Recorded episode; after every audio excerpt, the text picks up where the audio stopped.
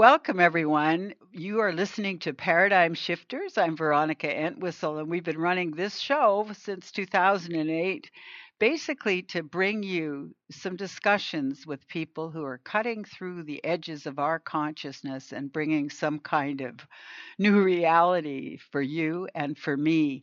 And this person who's going to be interviewed with us today is really a breakthrough kind of guy who fought uh, a sentence, a four year life sentence, uh, a, a, medical prognosis, and he went to work as a scientist, as a dendrologist, which is something we want to talk about. But anyway, I'll stop rambling on about you, Patrick, because this is Patrick Theut, who's the vitamin K guy, but also many other levels of supporting your health and mine. And he's backed it all scientifically and I'm sure with humor and experience. So, welcome to the show, Patrick. It's been a while since we've talked. Thank you, Veronica. Happy to be here and happy to be of service to everyone. Oh, I'm just really excited to talk to you because your story uh, and and you what you might want to encapsulate that story. I know you keep telling it in various places, but it's so empowering for people to know that people fall back into themselves. They know their truth. They know how to mobilize the healing forces in their own body. So let's tell people your story, at least some of it. So we don't want you to be bored, and we have so many other directions to go on. So tell people why on earth you got into vitamin K and other things. Well, it it all happened by accident, not by design. Okay. As a lot of things in life do. Uh, basically, I had two friends at the Mayo Clinic that insisted that I get an executive physical, and this was in November of 2002. What's an executive and physical? After, it's a, a three-day physical that the Mayo Clinic puts you through oh. and tests everything under the sun. Okay. And it's it's it's it's pretty cool, really. And I and I got to hand it to the Mayo Clinic. If it wasn't for them and my two buddies, I'd be dead. So, hats off to them. Good. But uh, so I go through the this three day physical, and at the very end, my attending uh, physician said, "Is there any other tests that you would like?" And I said, "Yeah, I'd like one of those fast CT scans of my heart." And they and she said, you don't need that because you've passed all your tests. You're fine. I said, well, didn't isn't the rules that if you if I ask for something, you have to give it to me? Yeah. So, but but why test. did you choose heart? Just better tell people that too. Well, I I'd been I've drove through Chicago routinely, and I would hear go to the so-called heart center, get your get your heart scanned, and see how much plaque you have in your arteries. And, and since I'm a curious kind of guy, I'm an, I'm a biochemical engineer. Hmm. I got my master's in it, and uh, was like, well, yeah, let's do it. I've done everything else that the Mayo wanted, so they can do something for me. So they had the scan done. I went to lunch, had my pot roast, my potatoes, my gravy, my green beans, and a shooper of beer. Then I walked into the. Sounds good, hey? Is, oh, oh, it was good. Yes, it was. Then I walked into the exit meeting, and it was uh, well, I was sat down. And I said, "It looked like somebody just died," and they all kind of, you know, well, they, so they showed my sagittal sections of my heart, and there was my rib glowing. Well, it looked like a rib glowing nice and white, which was my left main that was completely calcified from the wall of the heart to the branch. My lord. And I said, "That doesn't look good." Duh. It, mm-hmm. It's just how it's just how I am. I, I it, nothing really seem. I seem to be nonplussed about a lot of things primarily because of how I was trained as an ice hockey goalie. You just don't get nervous, so you just take it in stride. Mm. So the following week, they did a stress echocardiogram on me, a little more detail, and they said, uh, to make a long story short, you're going to head, you're going to get an arterial blowout. There's nothing we can do for you. So make make peace with your God and make peace with your friends. And I said, well, my body got me into this mess. My body can get me out of this mess. And I then decided to take upon myself the mission to fix myself. And so within two and a half years, I completely cleaned out my left main.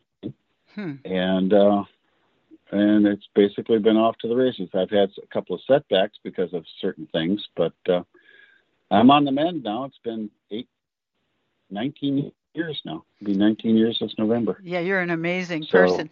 I also want to throw back the word uh, dendrologist. Tell me what that is. Tell the people at home what that is, because I love that you, at least that's the way I understood it, that you use that biochemistry in your self exploration. Did you not?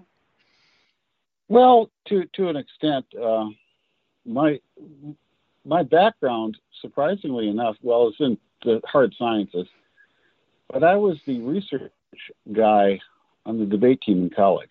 Oh, okay. So I was really used to re- researching things. So the internet in 2002 was just geeky stuff. So I could go through the geeky stuff really easy. Plus, I was a pre med as an undergrad, so I knew all the terms. And I knew what all this stuff meant. And so, much like uh, that one TV show, The Answer's Out There, I just started digging and digging and digging. And so, by the end of April 2003, I had figured out that A, heart disease is a gut bacteria problem. B, it's and, and it's A related gut, a to gut bacteria. A gut bacteria, you said? Okay. Yeah, gut bacteria problem. Okay. My my my, aren't we hearing a lot about gut bacteria nowadays? Really? Mhm. That was back in 2003 Wow. I figured that out. I used simple logic to just figure it out. This has got to be what's going on. It's vitamin D related. It's CoQ10 related, and it's diet related. And as an athlete, I was used to living on a ketogenic diet, so I slightly adjusted my my diet to include uh, more broccoli and kale and spinach and stuff like that. And so I knew carbs would kill you. I knew that by January of 2003. hmm So I pretty much exited any and all junk food. I didn't have a lot of junk food anyway, but it was pretty easy for me to do that. And uh, long about, well, I had a, and I don't want to, right now everyone's talking about vaccinations and anti vaccinations and all this other stuff. I don't really want to get into that, but I had an MMR vaccination and it uh, destroyed my pancreas and destroyed my thyroid. Wow. That in turn, yeah, yeah. It, it, people need to understand. I'm just not talking about this. I have so many heart scans to prove all this stuff, and so many reams of blood work. hmm That in fact, just two days ago or yesterday, I was down in Detroit and I had my annual blood work done of 30 some odd tubes they pulled from me, so I could just see what my body's doing. And I used to do that four times a year for many, many years. Wow. And well, yeah, well, you, you get. I'm an engineer. You got to measure it. You can't get what you can't see. You're a lab rat. Yes, I'm walking, talking lab rat. Good job. we need that from you. Well, we need it. Yes. Yeah. So, so I just so in 2010, I was very frustrated by what was going on because I knew I did something early on to to save my life, and I I just couldn't quite slow the progression of my heart disease down. So I wrapped myself up in my house for a week,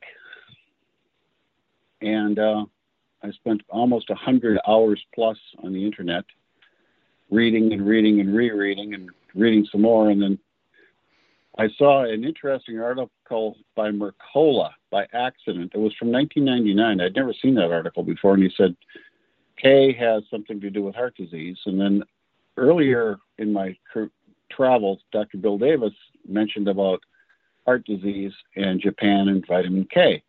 And it was just a passing comment, like, oh, by the way. And I went, huh, I wonder, because I, I knew what I did for my diet, and I was very consistent with it.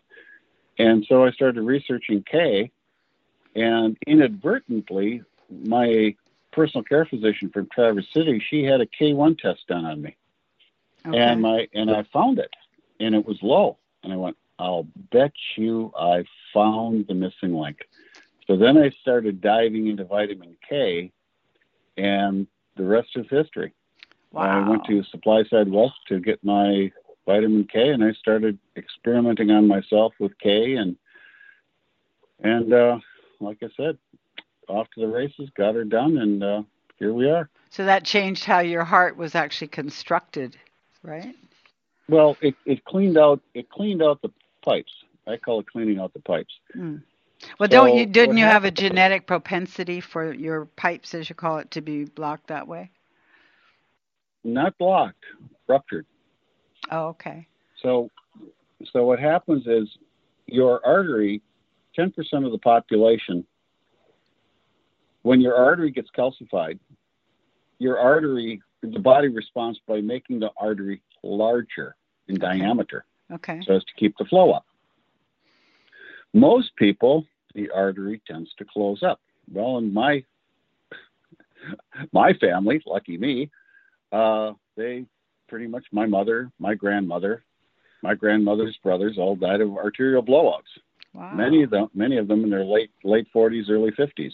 Wow. And, you were headed in that direction, right? I was headed in that direction, so it was like, well, better do something smart. So what I did was I figured out how to clean out my arteries and at the same time how to make my arteries stronger and uh, build up the wall thickness. And I did that using citrulline. And uh, there you go. The process of cleaning out the artery is pretty simple, really. You have uh, I'll start with what absolutely takes the calcium out. It's a, uh, a chemical called fetuin A, and very few people ever hear about that. Yeah. How do you And spell that? A, Okay. F E T U I N, fetuin dash A. Now, fetuin A is your body's calcium chelator, made by the liver, Oh, really? and it's yes, it is. And uh, here's the thing with people who have chronic kidney disease and who are on dialysis, they die of heart disease, hardening of the arteries specifically, because their fetuin A levels are so low. hmm. So, what keeps your fetuin A levels up? Well, make a long biochemistry, whatever you want to call it, pathway short. It's your free T3, which is a thyroid uh, measurement. Okay. And so, so what you need is your free T3 between 3.5 and 5.0, and that makes sure that your liver is making all the fetuin A you need. Now, once you got that done, then you've got to loosen up the calcium. Now, how do you loosen up the calcium? You loosen up the calcium by having sufficient magnesium in your diet. Okay. And even the National Institute of Health says you need at least a half a half a gram a day or 500 milligrams of magnesium as magnesium in your diet every day. I get about a gram. Can I can I ask you one thing about magnesium? Is a lot of people don't Sure. want to poop all the time, so I was told to get magnesium glycinate. Glycinate? Yeah, that's it. Yeah, well, it, I use magnesium malate because my research on my body said that malate was most bowel tolerated. Okay. So uh, everyone has a different toleration for the various forms of magnesium. Okay. Some people love magnesium citrate. I can't even go near it, and I have a, I have what I call an outhouse opportunity. And uh, you know what. So you know, what can you say? Also, when you get your free T3 right, you impact what's called the ABC A1, excuse me, ABC A1 and ABC C1 pathways, which in turn help your vitamin D do its thing. And then once you get your vitamin D doing its thing, your beta HDL comes in and it starts uh, taking the fat out of your foam cell. okay. And then when the beta HDL gets fat, the APO A1 uh, comes in and attaches itself to the beta HDL and makes it into true HDL and then hauls it back to the liver for reprocessing. Hmm. And uh, CoQ10 plays a role, and that CoQ10 is the Velcro that holds the Beta the, it's the HDL the Velcro. foam I like that. yeah, it's just what it is. It's Velcro. It's chemical Velcro. wow. And then somehow, some way, in all of this, vitamin E plays a role. And then uh, vitamin C plus K1, which is attached to your LDL particles, they're designed to kill foam cells. So okay. that's that's the long and the short of how you reverse heart disease. Wow. That's And quite a lot of that's detail. That's pretty good. Yeah. So did you notice the Well, it- difference yeah. fairly quickly? Oh God, yeah, hmm oh, yeah. So So you knew so one you of were the on things it. that I did, right? So so one of the things that I did was, if your body likes K, hmm and and within reason, you can't take too much K. But if your body likes K, it will make LDL to haul your K around your body. Okay. LDL is uh, your vitamin is a vitamin dump truck. It hauls it all over the place, like UPS or FedEx. And uh, so I had some statin. I had some. Uh, I'll just say I had some statin. I can say the brand name. And I drove my LDL from 130 down to 70. I did that in a couple of weeks. It didn't take long. Drove it down there. And you so mean this is as a research project, eh? Yes, on myself. Yeah. Okay.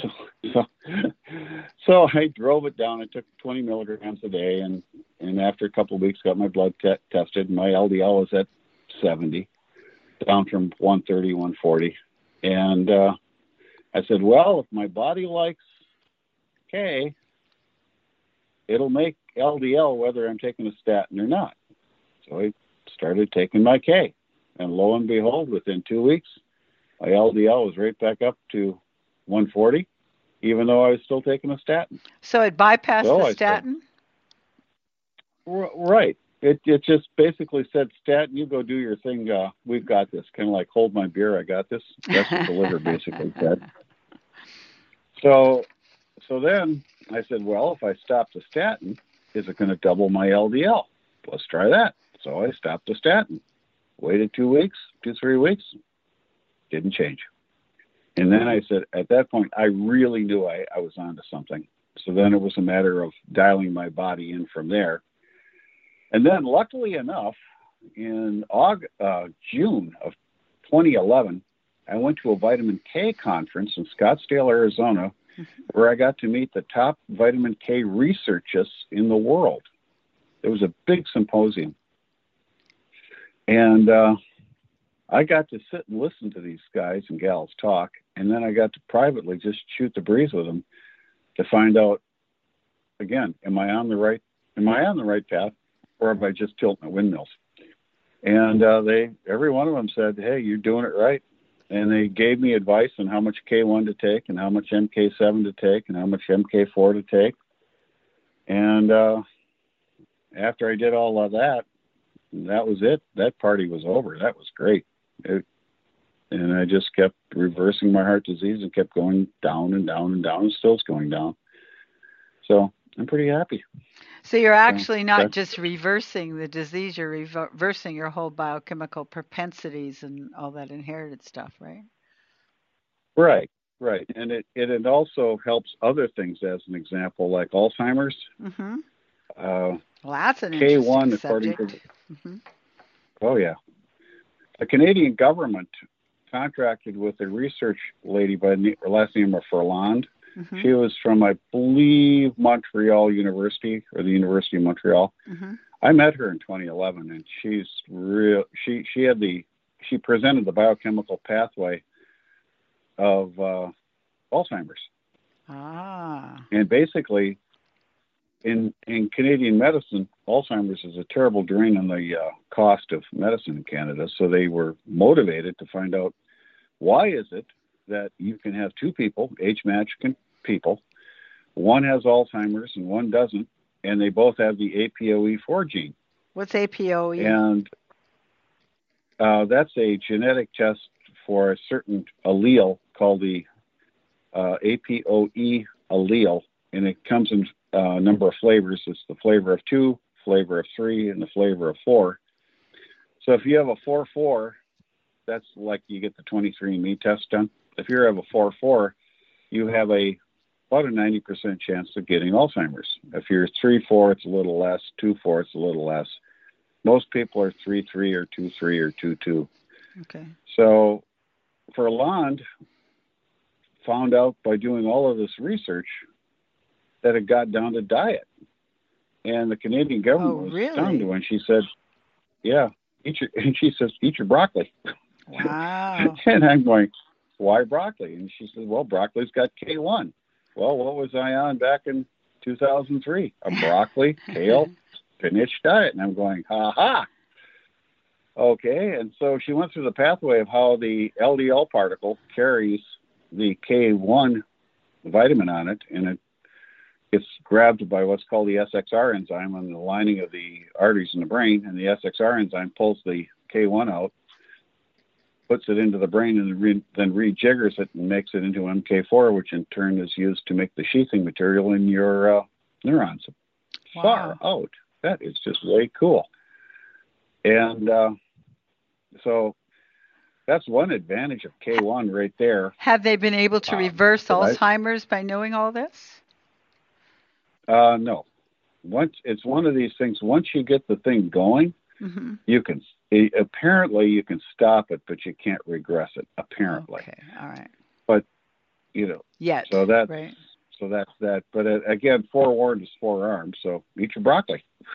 well, and I have one other question then. Now that we're on Alzheimer's, what sure. about mental health stuff? That this is a rampant thing throughout our society. For we could probably wager a guess on a number of reasons, but I wondered if you uh, could address that a little bit, or is that in your bailiwick?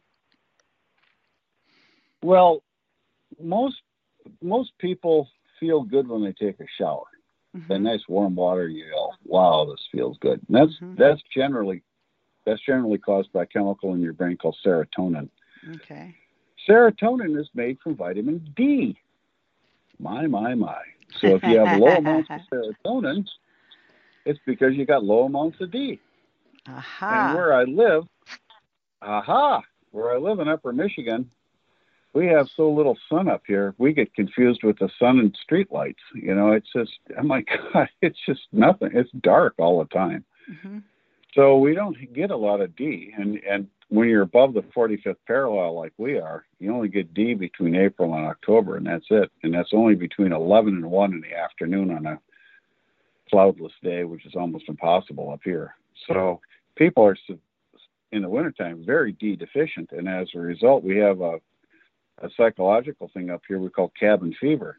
Okay. And people just act squirrely in the wintertime. Mm-hmm. And it, the Russians have noticed it, and what they do is they give people this, these UV lamp treatments and stuff like that to get their body making D again. So if you keep your D up, your spirits automatically come up.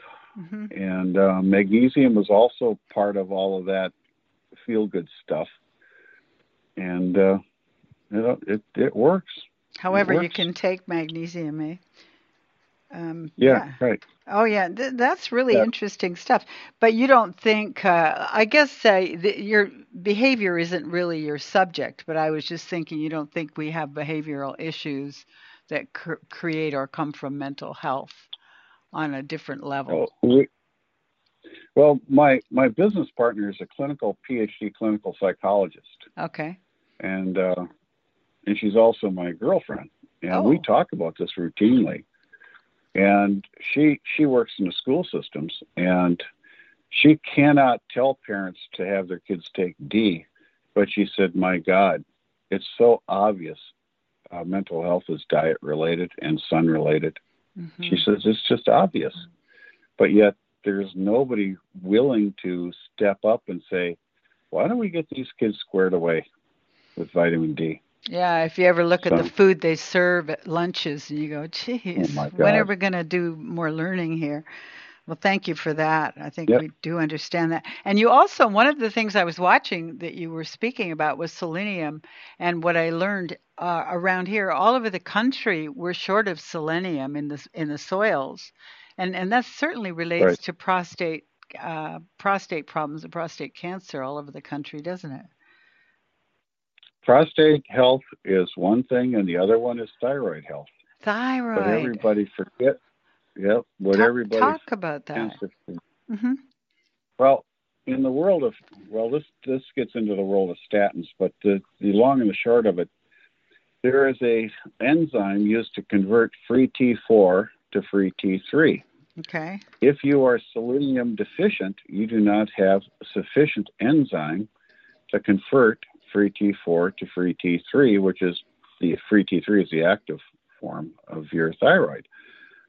So if you don't have that, uh, you've probably seen or heard of many people that are on levothyroxine, which is free T4, mm-hmm. and they say no matter what I do, I still don't have any energy. I put on weight. I'm this and that, yada yada yada, and they just the doctors throw up their hands. Well, why don't you check your selenium levels? Because selenium is critical in that conversion, much like iodine is critical to start your thyroid functioning correctly. Hmm. Selenium is required to make that enzyme work correctly. And if that isn't done right, you're you're you're basically up the creek without a paddle. I hadn't and thought of that particular thing, but I know like tons of people who have thyroid issues. And I know there's yep. tons of people that have selenium deficiencies. I'm like, oh, thank right. you for that. It's a great connection. Thank you. Mm-hmm. So right. One of the ways to find out if you have the selenium deficiency in your area is you go to your local veterinarian and you ask them, do you have to add selenium to the horse feed or cattle feed? And if it's yes, you have a selenium deficiency guaranteed. Hmm. Isn't that something? So my cousin's a vet where I live, so I asked her. I says, "Hey, do you do you put selenium in your in your feed? Have to. There's no selenium around here." So so this then spills over into statins, and statins do not allow for that enzyme to be manufactured that needs the selenium. So when you take a ah. statin, guess what? Your conversion rate goes all to the devil. My, my, my. Well, you know, and uh, all I remember about statins is people say you can't take vitamin K. You have to be really careful, or it'll make you crazy if you take it. You know, and and I or you can't eat no. greens. And I'd say you've got to have greens, you guys. And they say no, no. My that's doctor warf- says that's no. War- that's warfarin. I think they're talking about. But statins, you can take K all you want. It's no big deal. Oh, okay. But it's uh, scary when people are so cautious careful. about it. Really? Right. Yeah. Is there a better now, better way? The, for what now? Um, uh, instead of taking stat- warfarin, you could probably take uh, warfarin. Well, the, the the doctors are now starting to get people weaned off warfarin because they found that warfarin certainly helps you with atrial fibrillation and the uh oh that comes from that. There's no doubt about that. But now that they've finally realized, thanks to heart scans, if you put somebody on warfarin, they end up with hardening of the arteries. That's hmm. a fact. Mm-hmm. Not my opinion. It's all in the literature. So now that's what caused the pharmaceutical people to produce what's generically called the dabigatran form of uh, warfarin, which is uh, K tolerable. Oh, okay. So I forgot the brand name of it, but it's the dabigatran, and those are that works in a different part of the uh, clotting pathway. Hmm. So. Well, that's good. So they're yeah, listening, huh? They're they're listening. Uh, I would imagine my gut feel is the lawyers are probably listening. because probably. Hey Pat, whatever it takes, right? You got it. I'm not going to complain. I'm not going to complain. So, t- so let's so jump anyway, back to hardening of the arteries, because what about for the brain? That that's the problem for the brain too, isn't it? Well, yeah, you you get uh, you get plaques forming all over the place, and only in your arteries, not in your veins. That's okay. it's because it's the geometry of the artery, and and and in the engineering world, if it moves, it breaks. Okay. So an artery is constantly moving because you have the pulse, the pressure wave coming through the artery. Right. So over time, it'll crack, and if it cracks, your body goes in there to repair the crack. That's your macrophages at all, your repair crew. So your Maytag repairman goes in there and fixes it up. and, and and if the Maytag repairman doesn't die, it creates what's called foam cells, and then the body goes in there to kill it using LDL. And then the, and if there's not sufficient K or C in the system, uh, the foam cell literally eats the LDL. That's why a foam cell gets to be full of fat because it eats the LDL pretty cool, isn't it? It's really good. Like, so the the K is the repair yeah. the the repair group, huh? No, the K the K plus C, the K is on the LDL. The okay. C is in the serum. So the LDL particle goes in there to kill the foam cell. Okay. If you got sufficient K and sufficient C, you kill the foam cell. If you don't have sufficient, if you have sufficient C but not sufficient K, or vice versa, the foam cell eats the LDL particle and gets bigger. It's called like, I want you foam, F O A M. Yeah, foam cell, F O A M. Okay. So so then when that happens, more macrophages go in to do their thing, and all of a sudden you have what I hate that term, but inflammation. Aha. You know, we should have a you know, uh, yeah, that's all this inflammation stuff. That means your system is seriously upset with uh, what's going on in that area. So it's going in there to try and heal it. So once the foam cells get really gnarly, they induce your vascular smooth muscle cells, which are just below the epithelial layer of your artery, Okay. to start to replicate. And they start growing. Well, that ain't cool. So when they grow and die, they leave a trace of calcium. That has to do with the expression of, of some vitamin D genetics in there, but and and bone formation. So the vascular smooth muscle cells start growing, which isn't good. It's it's it's like I tell people, it's like cancer. You got stuff growing where it's not supposed to grow, so that's not good. And you, so now you've got to stop the vascular smooth muscle cells from growing because hmm. they eventually grow sufficiently enough and they produce a certain chemical that dissolves the connective tissue between your epithelial cells. And the next thing you know, pop, out she comes. And now, now you got a hole in your pipe. And now everybody panics and you get clot formation and, and also, and that clotting cascade takes hold. Now you either throw a clot or you have a clot and now everything gets all carbolic up. Hmm. So that's basically what happens. It's part of an aging So- process, is it? Or what I'm saying is what we have No. accepted as an aging process. we've accepted it as an aging process, which in a way is true because as you get older, your hormones change. And when your hormones change, that sends different signals to your gut bacteria to lif- lib- uh, liberate different chemicals from the food that you eat. That's why I said way back when heart, heart disease is a gut bacteria problem, and it has to do with the feedback loops that are associated with your body to your gut saying, hey, I need some of this, or hey, I need some of that. Hmm. And your gut bacteria gleefully make it if they can. So as you get older, my best guess is uh, certain genetic, I'll just say, sequences are turned off, and henceforth you don't make MK7 like you used to, or you don't liberate magnesium like you used to, or you don't blah, blah, blah like you used to, eh, or liberate selenium like you used to. Because if you look at, uh, like, say, the Framingham Heart Study, hardening of the arteries for premenopausal women, it just doesn't happen. It it just didn't. So it's like, wow, what's different? What changed? Hormones. Okay, mm-hmm. what do hormones do? It tells things to do things. And it's also interesting. Before five years old, babies get hardening of the arteries. They and then it do? all goes away. Oh, really? Yeah. Yeah.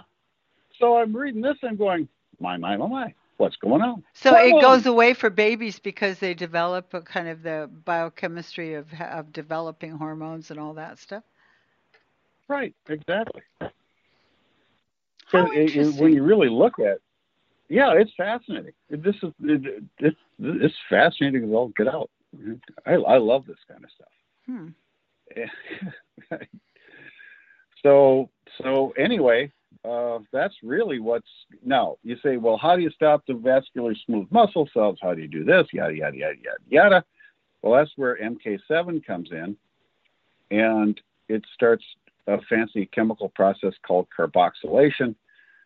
And when it starts to carboxylate, it sends a message to the fetuin A that hey, we got some stuff that needs to get cleaned out here, and the next thing you know, your pipes are all cleaned out. So you need K1, you need C, How much C? your thyroid, right? Uh, that is a darn good question, and I take six grams a day, twice a day. And do you use, make sure there's bioflavonoids? No, you don't need to do that. vitamin C is vitamin C. It's just ascorbic acid is ascorbic acid or ascorbate or however you want to call it. Uh, a lot of people talk about a lot of different things. Nah, it doesn't work. It's just C. Just call it good. Call it good and move on. Hmm. It just it just works. Um, well, how about can I jump yeah, back in?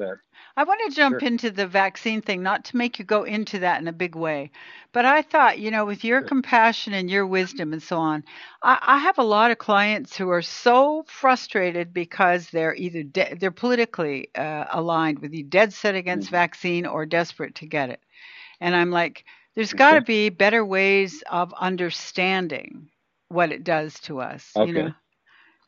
Yeah, I can talk about that.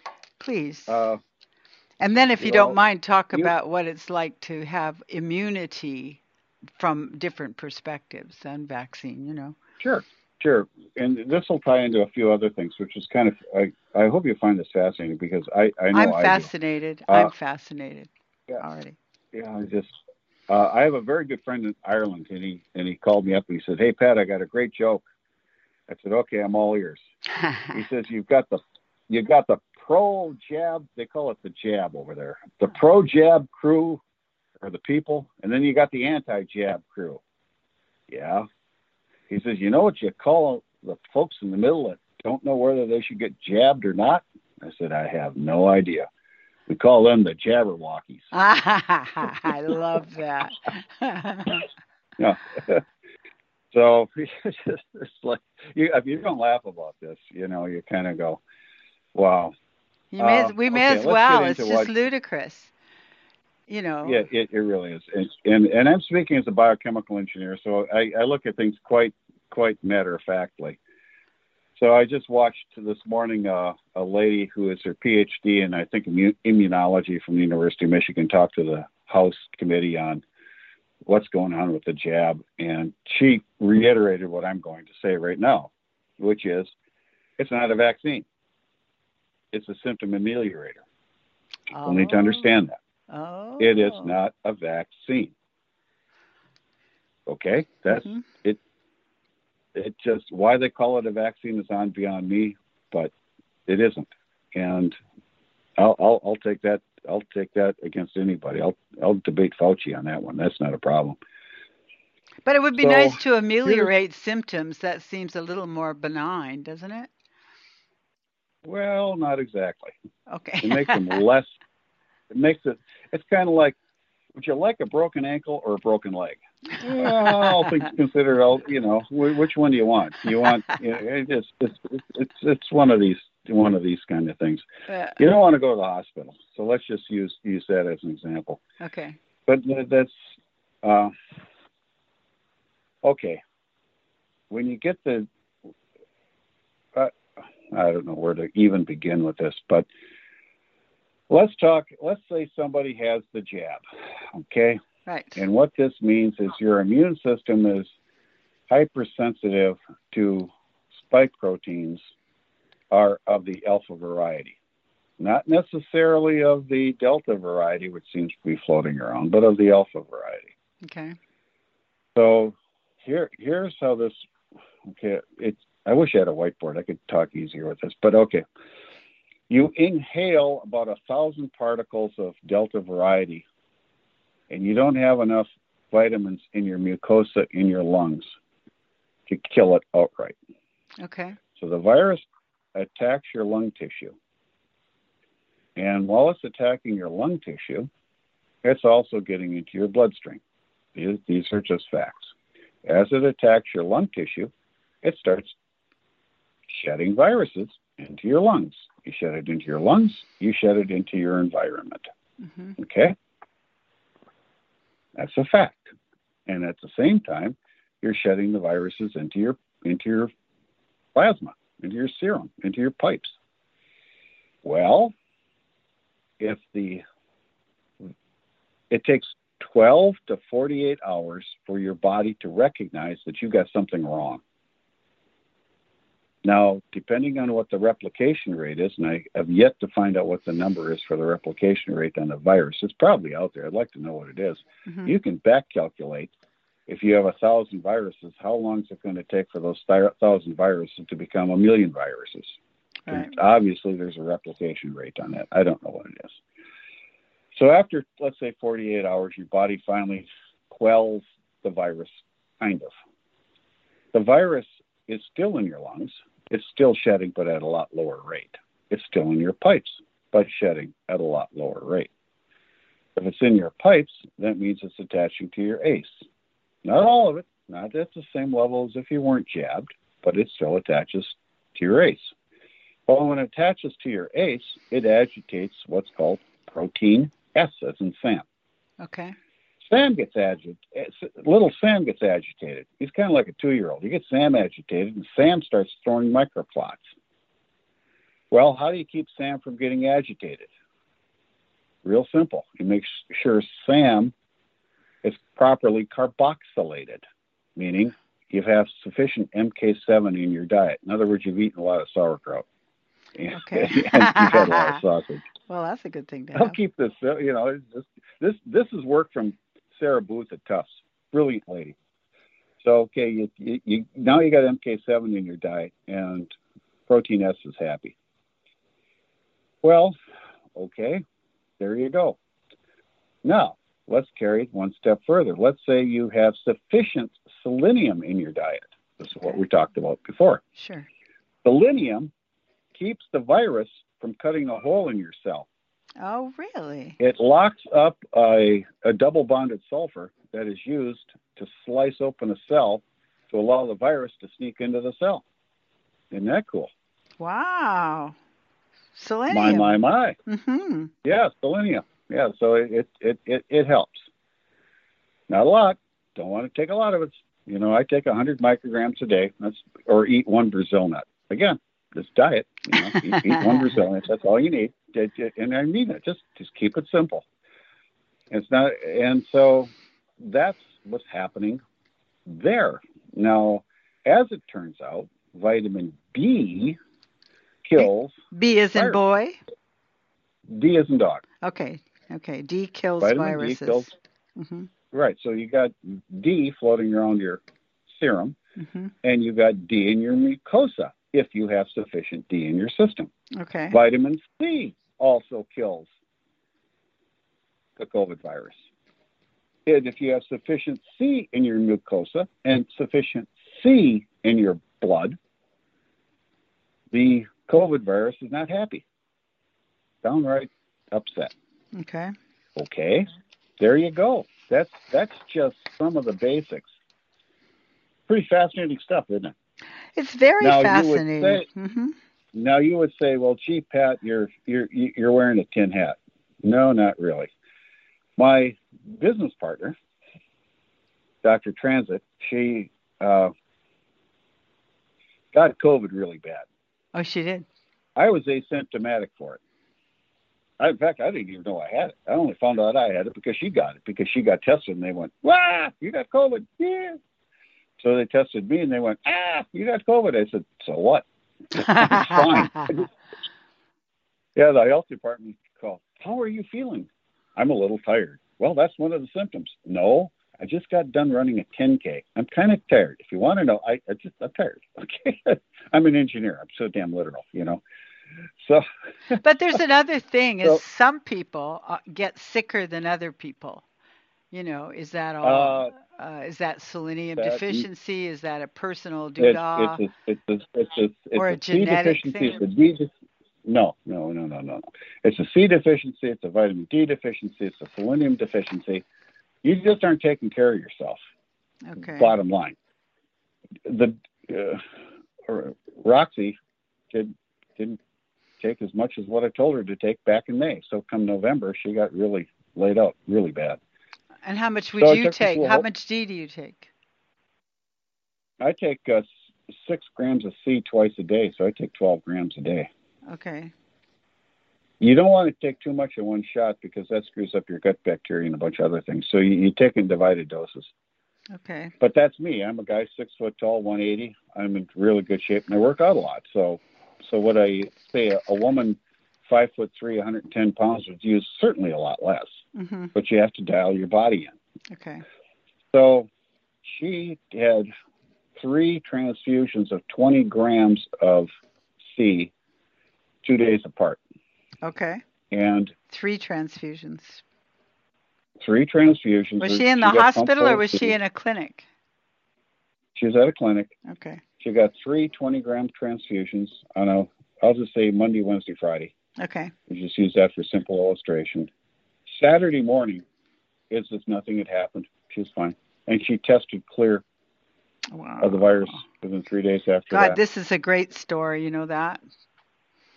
Well, it's it's it's it's a data point. She's an N of one. I'm an N of one. That's just you make you know. It, that's again, a, that's a genetic. That's a uh, what is that? A DNA thing?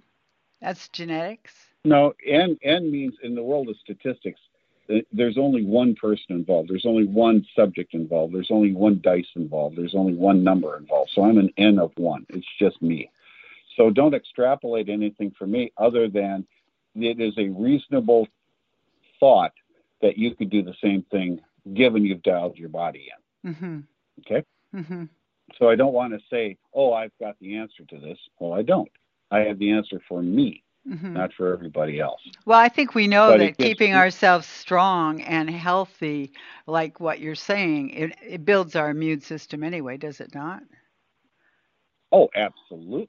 Yeah. Absolutely. Because what it does, is it says the proper signals to your gut bacteria to say, hey, guys, come on, get on your game.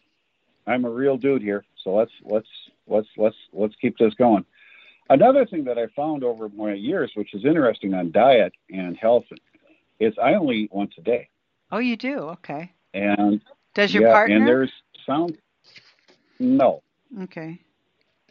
Uh, I eat once a day, and that's based on Dr. Tim Noakes' work, and the biochemistry of that makes all the sense in the world because a bolus of food, you just can't keep putting food into your pipe or into your intestine and having your bacteria constantly chew on it because they're getting conflicting signals. Mm-hmm. So you have this bolus of food come in, and your body says, "Hey, I need some of this." So the bacteria go, "Okay."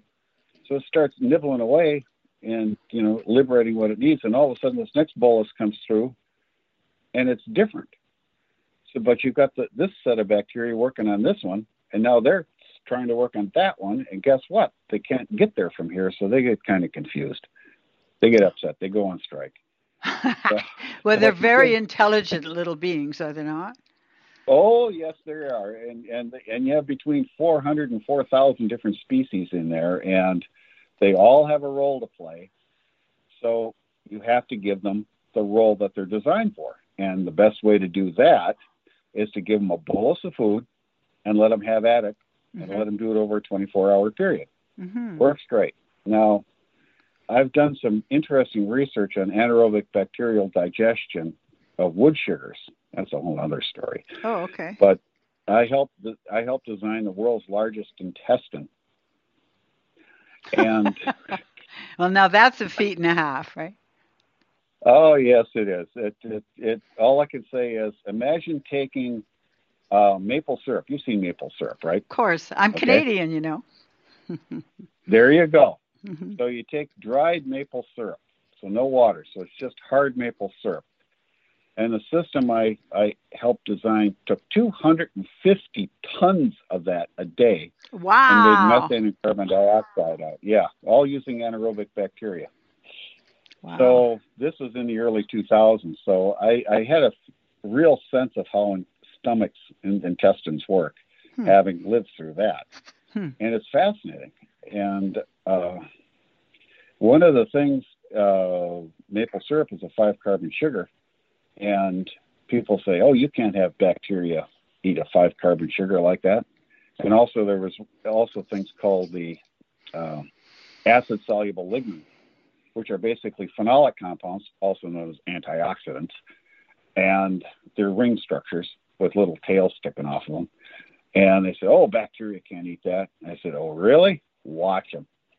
You give them the right kind of environment, those little boogers will eat anything.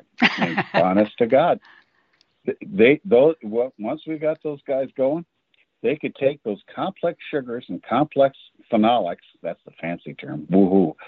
And they would convert it to acetic acid. And then the next bunch of bacteria would take the acetic acid and make it into methane. and carbon dioxide. Wow, is that ever? Isn't that interesting? So, but what I did was it forced me to learn about digestion, anaerobic digestion. Well, what's your gut? Anaerobic digestion. And so when Noakes came out with his study on eating once a day, it was a head slapper. Like, my God, he's got this. Yes, that'll work. That explains this. So I eat once a day. Wow, and I you felt great. really good about it, yeah. Mm-hmm. You oh, know, God, it took about six weeks, but yeah, once I got used to it, I'm fine.